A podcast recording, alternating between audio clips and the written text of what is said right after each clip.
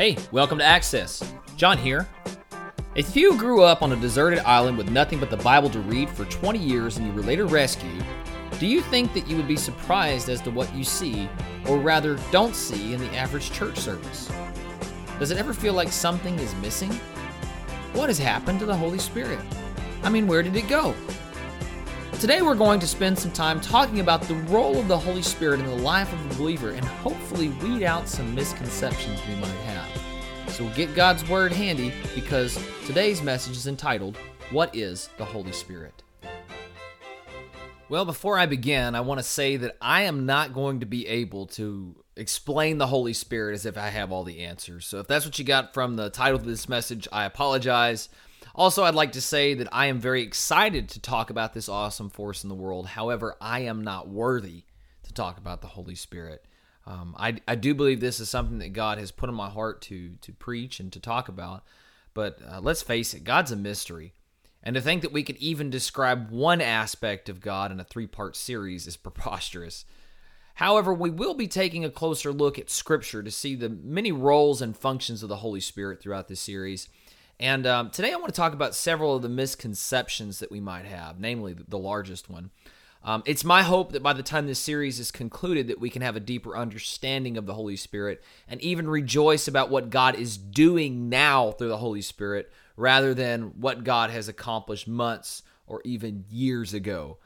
Um, there is a lot that we don't know about the Holy Spirit, and because there's a lot we don't know, I think we can often be afraid of this aspect of God.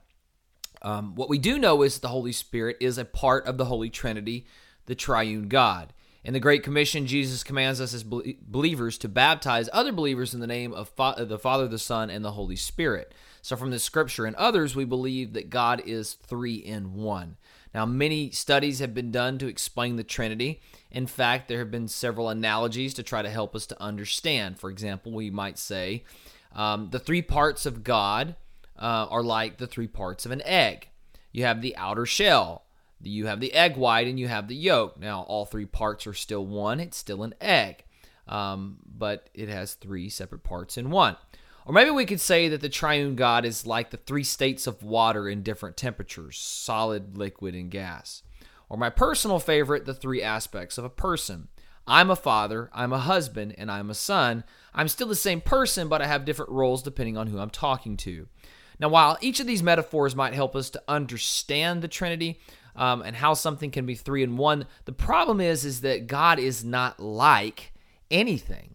God is incomprehensible. He's an unexplainable mystery. Uh, and in the words of the Princess Bride, he's inconceivable. And now I'm going to have to go watch that movie. But if God is really inconceivable, if we can't even not even imagine God, how then could we possibly hope to understand the role and the function of the Holy Spirit? Well, although God is a mystery, He has chosen to reveal Himself through Scripture, through His Son, and through the Holy Spirit.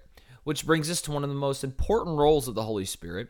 The Holy Spirit reveals God's, excuse me, the Holy Spirit reveals God to us. Can't get that out.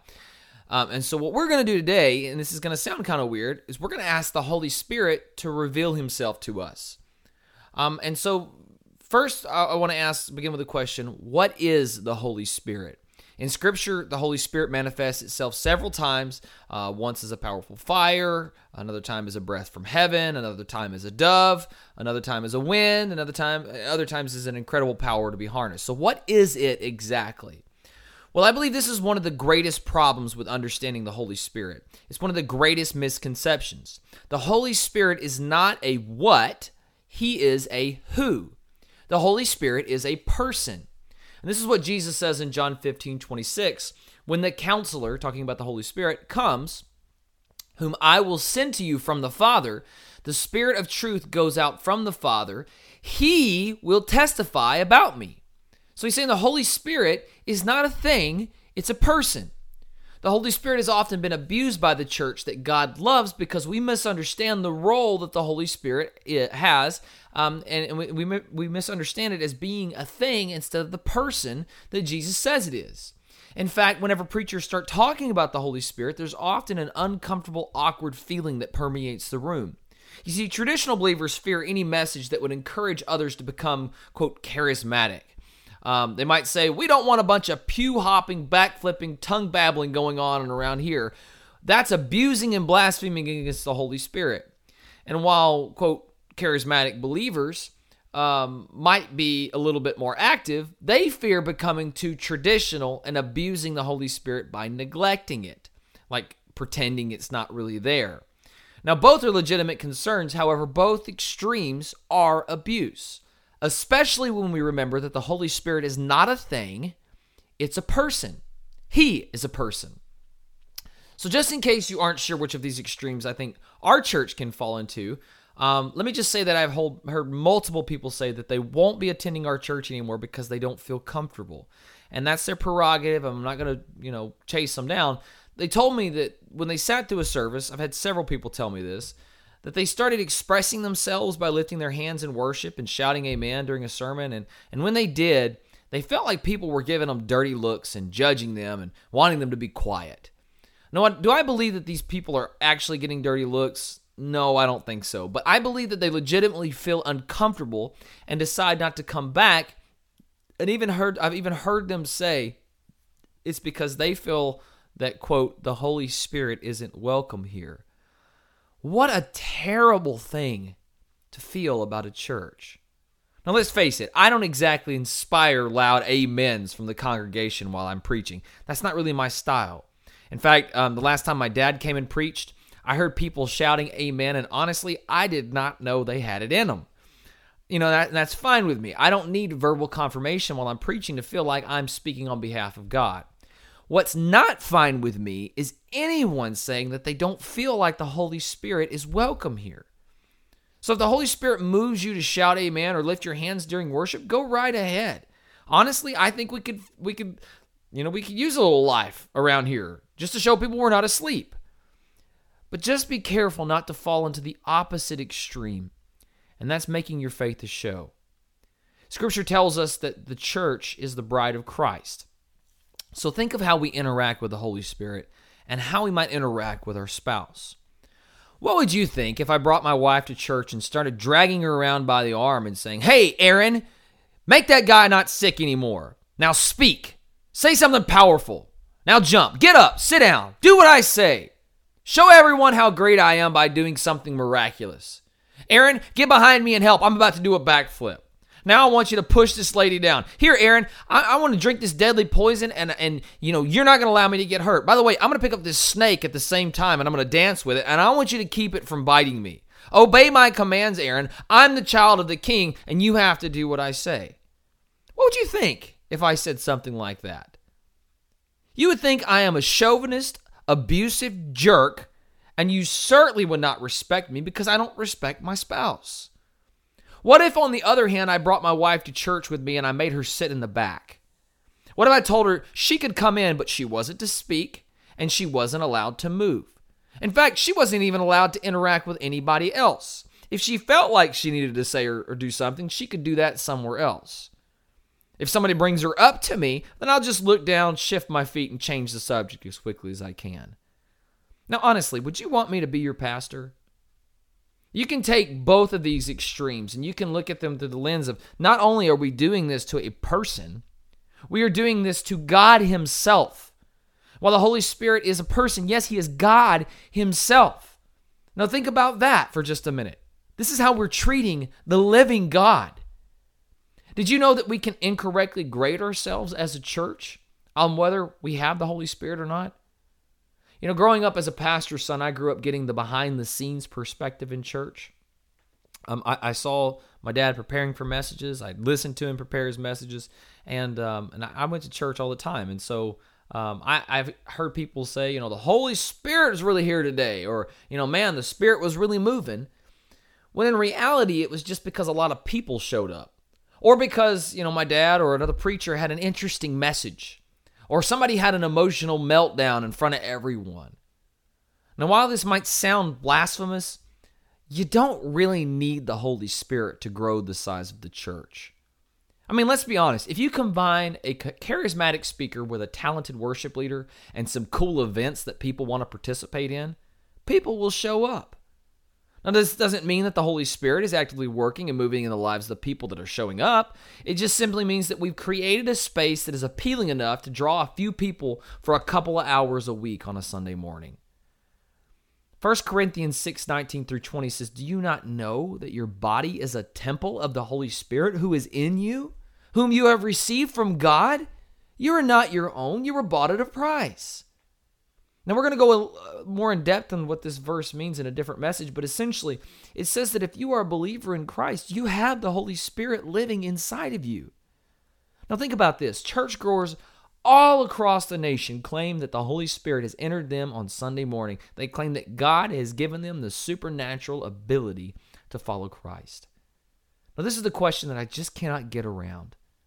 If it's true that we are the temple to the Holy Spirit and He lives in us, then shouldn't there be a huge difference between those who live in the Holy Spirit and those who don't? Those who acknowledge God and those who don't?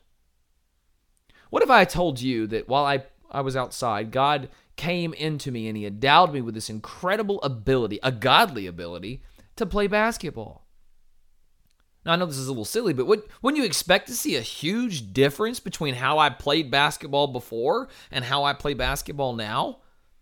And when you expect to see incredible speed and a supernatural jump shot and an amazing defensive ability, why is it then that there is so much of a difference between those who have uh, who claim to have the Holy Spirit and those who don't? Is there a difference?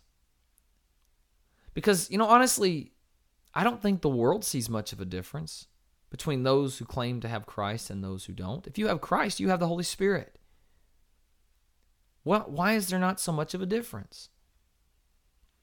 When Jesus was about to leave this earth, he got his disciples together and he explained to them that he was about to leave. Now imagine this scenario. You've literally discovered God and you can talk to him in person whenever you want. You get to see him do incredible things right in front of your very eyes. And then God tells you that he's about to leave you and you're not going to see him anymore. Talk about a letdown. But you know, Jesus encourages his disciples and he tells them that he's going to prepare a place for them and even tells them that they will be with him where he is going. But then in John chapter 16, verses 5 through 15, he promises them a greater blessing. This is what he says. Um, he says, Now I'm going to him who sent me, yet not, not one of you asked me, Where are you going? Because I have said these things, you are filled with grief. But I tell you the truth, it is for your good that I'm going away. Unless I go away, the counselor will not come to you. But if I go, I will send him to you. When he comes, he will convict the world of guilt in regard to sin and righteousness and judgment. In regard to sin, because men did not believe in me. In regard to righteousness, because I'm going to the Father where you will no longer see me. And in regard to judgment, because the prince of this world now stands condemned. Now I have much more to say to you, more than you can now bear. But when the Spirit of truth comes, he will guide you into all truth. He will not speak on his own, but he will speak only what he hears, and he will tell you what is yet to come. And he will bring glory to me by taking from what is mine and making it known to you. All that belongs to the Father is now mine. That is why I said the Spirit will take from what is mine, and he will make it known to you. Now, in this passage, Jesus describes the lifestyle of a follower of Christ. Now, naturally, his disciples are pretty upset about the news that he's going to leave them, and rightly so. However, Jesus tells them that it is for their good that he leaves them and goes to the Father, because if he didn't, the counselor, which we know is the Holy Spirit, would not come. Did you catch that? Jesus told his disciples, Yes, I've been with you for three years, and yes, you see me do a lot of miraculous things. The Father has even revealed to you the truth that I am the Son of God, but it is for your good that I go so that you can receive the Holy Spirit. In other words, Jesus says it is better to have the Holy Spirit. When Jesus' disciples heard that 2,000 years ago uh, he was going to lead them, it no doubt was difficult for them to grasp. Like, how is this going to be better? It's like when people say, Don't worry, dear, your friend might have died, but they will always be with you in spirit. And whenever I hear this, I think, I don't want them in spirit, I want them in person. But Jesus said it was better for them to have the Holy Spirit than the embodiment of the Son. Now, I think that 2,000 years later, most of us would choose a physical person over an invisible spirit. But what do we do with the fact that Jesus said that it was for our good that the Holy Spirit would come? Why is it for our good? Why is it better? Well, Jesus says the Holy Spirit has three main tasks it convicts us of sin, it shows us a path to righteousness, and it leads us in judgment. Now, according to Jesus, not believing in Him is the sin. Now, I read a post the other day which said, you know, uh, not believing in Jesus is not what sends you to hell. It's being a sinner and not having someone to save you. Now, while I understand the sentiment to take it's to take the heat off of Jesus and put it on the person who sins, it's not actually what Jesus said. Jesus said, "Who anyone who does not believe in him has committed the ultimate sin and has blasphemed against the Holy Spirit." In fact, in John 3 16 through 18, we get a greater picture of this truth. It says, For God so loved the world that he gave his one and only Son, that whoever believes in him will not perish but have eternal life. For God did not send his Son into the world to condemn the world, but to save the world through him. Whoever believes in him is not condemned. But whoever does not believe stands condemned already because he has not believed in the name of God's one and only Son. That is the sin that the Holy Spirit teaches us, and it even enables us to repent, from, that we must believe in Jesus. The Holy Spirit teaches us and even enables us to believe that He is the Son of God and to surrender our lives over to Him. The Holy Spirit also teaches us about righteousness. Now, Jesus said that He was going to the Father and that He would no longer be around to do this for His disciples. Think about this. Every one of Jesus' Jesus' parables, every one of his anecdotes, every single miraculous scenario that Jesus played out led people, led his disciples on the path of righteousness. Now, while we know that those who have faith in Christ no longer stand condemned and are made righteous in God's sight, there is still the reality that we must continue to strive for righteousness, continue to strive to be like Christ. And this is not just for our sake, it is for the sake of God's work through us. God calls his believers to a righteous lifestyle, not so they can be saved and spared from hell, for Christ has already done that, but so that they can be used in the most effective way so that their life might not be wasted. Now, think about this for just a second. Are you old enough to know what it's like, uh, what, what it was like, life was like before the internet? Do you remember how difficult it used to be to spread the message about something? I mean, if you wanted to send somebody uh, mail, you had to write an actual letter and you had to mail it. And, and it cost 35 cents, or back then, I guess about 29 cents a, a, a, a stamp. Now, imagine life before electricity and a telephone. How much harder would it have been to share a message?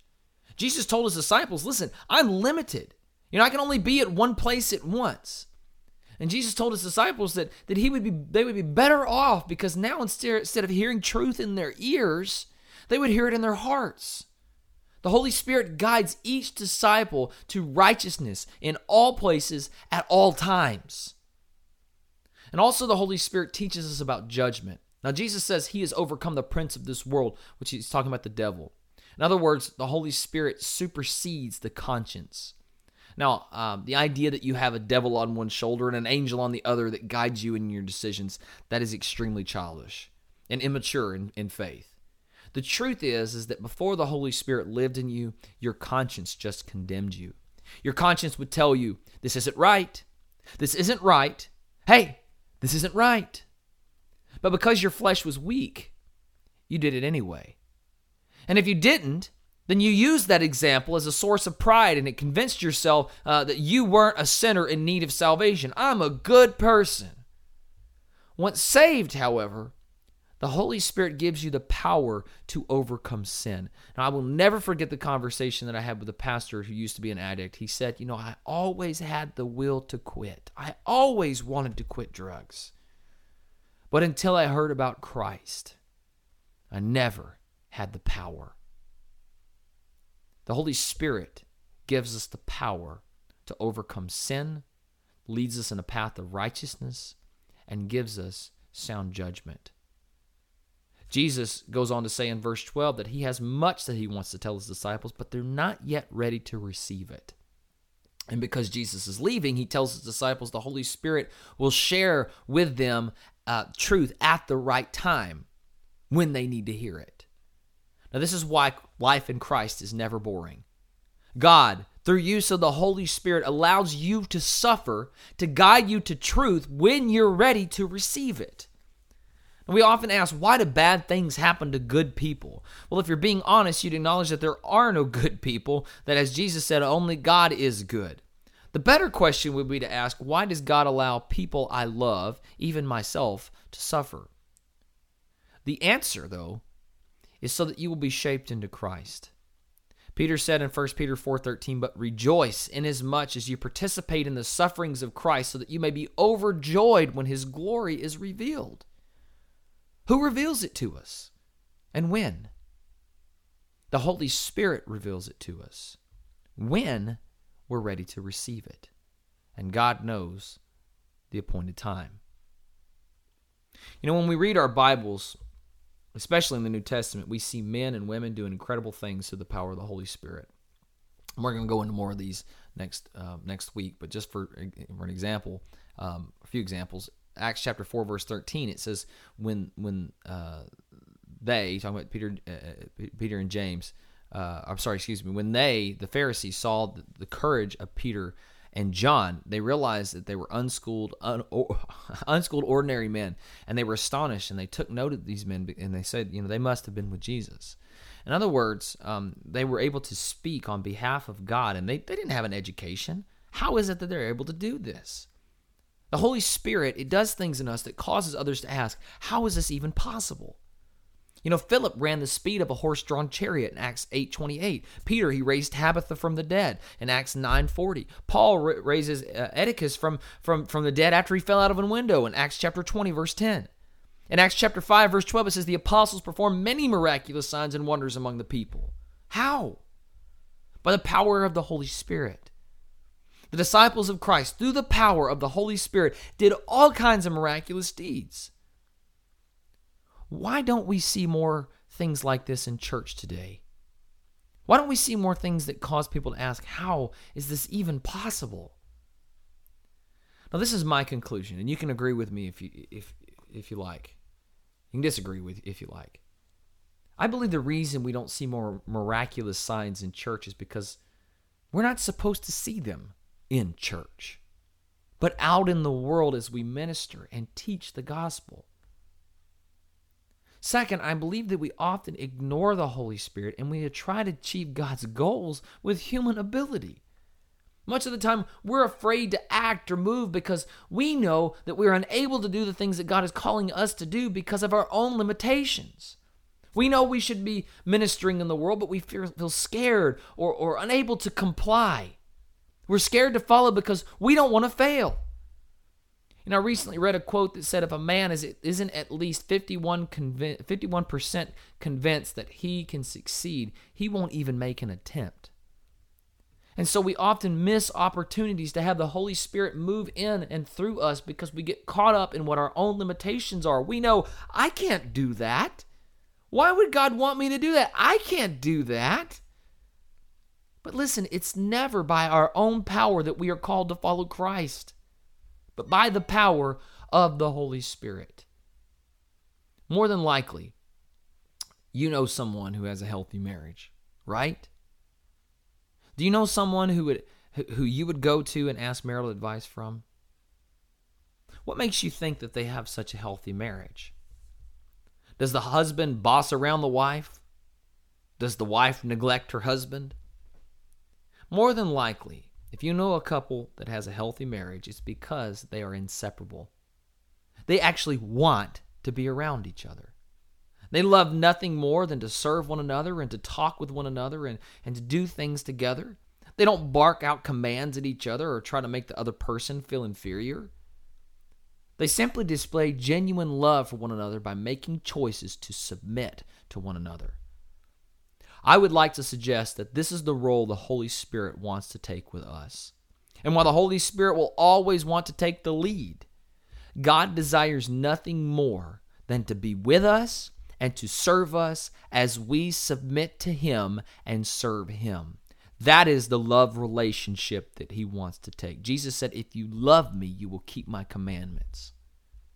Now, next week, we're going to go into more detail about the role of the Holy Spirit through Scripture in the lives of the disciples. Today, I just want to ask you do you have the right kind of relationship with the Holy Spirit? I mean, what kind of spiritual marriage do you have? Are, do you have a spiritual marriage where you constantly bark commands? Do you have a relationship with the Holy Spirit where you ignore and, and try to neglect uh, the Holy Spirit and do everything on your own? Jesus said it was for our good that he goes away so that the counselor can come. Let me ask you, do you do you feel the presence of the Holy Spirit? When was the last time you experienced something that the Holy Spirit did that made others ask, How is this even possible? If your answer is, Well, it's been a while, why do you think that is? We're not talking about manipulating the Holy Spirit here and, and getting out on our spirit sticks and waving them around. We're talking about putting ourselves into the position where we can be manipulated by the Holy Spirit. And again, the Holy Spirit is not a thing, it's a person. He's a person. Submitting to the Holy Spirit can be scary because we don't know what He's going to do when He gets a hold of us. But keep in mind, Jesus said it is for our good that the Holy Spirit comes. Today, I want to end with a passage of Scripture. This is something the Apostle Paul said to the church in Corinth. He's talking about the Spirit. He says, uh, this is in 2 Corinthians chapter 3 verses 17 through 18. He says, "Now the Lord is the Spirit, and where the Spirit of the Lord is, there's freedom." And we who with unveiled faces all reflect the Lord's glory, we are being transformed into his likeness, or ever increasing glory, which comes from the Lord, who is the Spirit. I would really challenge you to spend time in God's Word and spend time in prayer and ask the Holy Spirit to take hold of your heart and your life that He might transform you into the Spirit of Christ, knowing that the Holy Spirit is not something to be afraid of, but the Holy Spirit gives us freedom to live a life to which we are called. Hey, thanks again for listening. We pray that God blessed you through this message and has given you a clear direction for your life. Please remember to download our church app by searching FBC Runge in Google Play or iTunes, and remember to subscribe to our podcast so that you never miss another message. If you have any questions about today's message, you can contact us via Facebook or Twitter or use our website. Until then, we hope that you share in our vision to help people take root, grow, and bear fruit. And if so, then let's get out there and get to work.